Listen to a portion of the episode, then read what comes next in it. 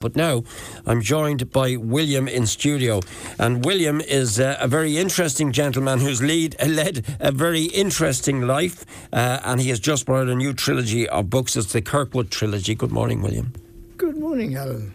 Lovely to talk to you. You can first off chat to me about your journey to Wexford and how you ended up living here, if you don't mind, please. Well, I think basically it's Wexford strawberries. but the other reason is my wife was Irish. Yeah. And we fell in love with Wexford, County Wexford. And that's it. The strawberries did it the for strawberries you. Strawberries and my Irish wife, my lovely Irish wife. So the journey then across. So you had obviously spent most most of your life in South Africa, or what's the story? I was born in South Africa, yes, in a place called Durban. Okay. On the east coast of South Africa. So that journey then, the decision to come to Ireland was uh, based on what? Well, we were getting old. We got a little bit bored with being held up at gunpoint once, and we decided to say to ourselves, well, that's enough. now, that in itself, I can't let that one go. Uh, held up at gunpoint more than once. What happened? No, not more than once. Once. Once, we were, yes. We were actually broken into, and it just, just got a little bit sort of tedious. And how long ago was this that, that this gun incident happened? Uh, that must have been about 2005, 2006. I see. Can you talk to me about your early life? Because you, you lived in an old colonial hilltop house with acres of garden. What was your childhood like? Wonderful. was it? Um, very large place. I mean, it was a rambling um, ex colonial house, post colonial house, on top of a cliff. So we had beautiful views of the sea and um, the Umgeni River. Um, we brought up with this almost idyllic um, life of pets. We had a donkey or two yeah. um, to mow the lawn because the lawns were so large. When at the edge of the property, there was a lot of indigenous bush. We had monkeys, which popped up, and the occasional um, deer, which would come up when it was misty and start eating the leaves down at the bottom of the garden. Beautiful.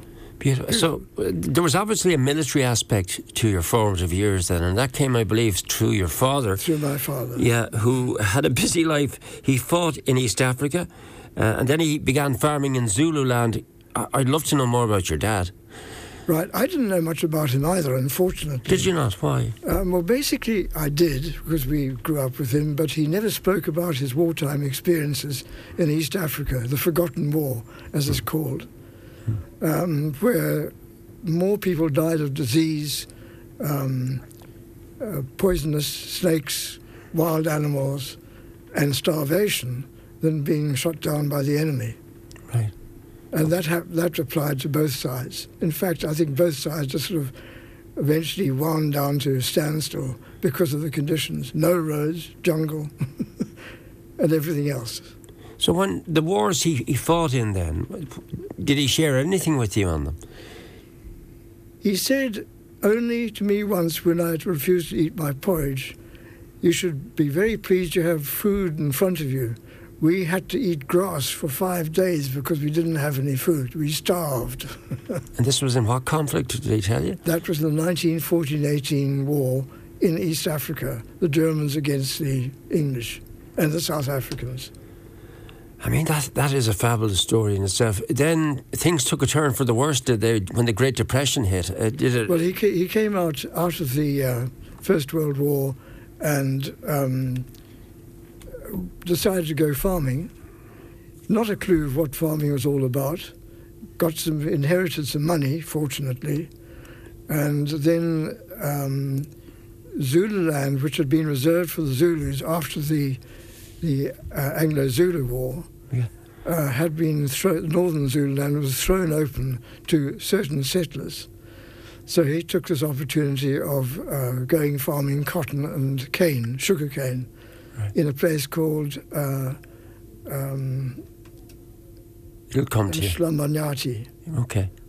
where, uh, I mean, you were born. You don't want to go too much into the age, but you arrived on the scene. Were you an only child, or have you no, brothers? My, I, my, sister was about four years young, four years older than I was. Okay, and your mum, then, your mother. Tell me about her. I think she was from Cornwall. Cornwall. She is. Um, her mother was from St Ives, Cornwall, Yeah. And my father was originally from Scotland, but he did immigrate to South Africa. Right. So your memories as a child are all South African based, are they? Yeah, Did yeah. you come back to Britain at any stage? I, yes, I went to study in London uh, on a scholarship, and then I came back to South Africa. So somewhere along the line, in, in, in a hectic life for you, you were actually involved in media. So let's look at your career path then. so when, when you became a young man and you had to forge a career, what did you do? I went to a newspaper and told them I wanted a job. And I started working for the Natal Daily News, marvellous place in Durban. Um, and then I heard of a job going in Bloemfontein called, in a newspaper called the Friend Newspapers, which was founded by a chap called Rudyard Kipling. And um, I moved there with my wife um, and spent many happy years there, learning about the other side of of the uh, population. Okay. You would have been in South Africa then at the height of apartheid. Yes, What was that like? dreadful. But, uh, but bearing in mind that um, South Africans of my age group were born into a kind of colonial, post-colonial attitude towards, with respect, black people and uh, the indigenous, at least the uh, indentured Indians, which were brought in to work on the sugar fields. And unfortunately, they're always regarded as sort of second-class citizens. So we were we were almost grew into that. Right. Apartheid was a kind of legalized version of the same thing. And uh, I mean, do you feel, feel that uh, you would at any stage have been pro what was going on, or were you always? I mean, for example, somebody like Nelson Mandela when he came on the scene, or before him, Steve Biko and these people. Where did you stand on, on leaders like this? Frankly, left of centre. we were very sympathetic, Were you? and Yeah. yes, and we nearly got caught once or twice in in uh, doing some, trying to help them. Really? Yeah, You felt that what was going on there was fundamentally wrong, very much so. Yes. so you were supportive. Yeah. Even though perhaps you were being, were you being brainwashed in a different direction, or what were you being? There were attempts to brainwash the white population to convince them that they were the chosen race and the rest were unimportant. Yeah. But we just did not believe it, and we took measures to do something about it. Where were you on the day that Nelson Mandela took his freedom walk? Ah, Can you remember? uh, we were in Johannesburg. We were watching it on television. Yeah. How did you feel? Wonderful. Yeah. I I think it was a great moment when um, a vote, a referendum was held whether they should change the constitution in terms of the admission of all peoples with equal rights. Um, that actual witnessing of these long, long clue, queues of everyone all jumbled up together, blacks, whites, and everything else in between, queuing up to vote Right. for the first time, many of them. How do you think South Africa has progressed? The fact that you've had to leave because of this uh, uh, attack on you, um, would you have stayed if this attack hadn't happened? Or was it always your plan to, to, to leave?